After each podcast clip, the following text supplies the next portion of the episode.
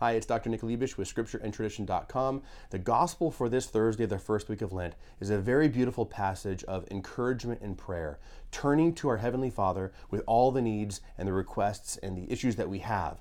Our Lord Jesus Christ tells us in Matthew chapter 7, verses 7 through 8, very famous words Ask and it will be given to you, seek and you will find, knock and it will be opened to you. For everyone who asks receives, and he who seeks finds, and to him who knocks it will be opened. So he's telling us go, ask, seek, knock, and the Heavenly Father will provide for your needs. However, he gives us a, a little bit of a tip a few verses prior in Matthew 6, verse 33, where he says, Seek first his kingdom and his righteousness, and all these things will be yours as well. So we have legitimate needs for food and for drink and for clothes and for, for money and for jobs, but seek first the kingdom and the Lord will provide for us. So keep our priorities straight and turn to the Lord in all your needs. God bless you.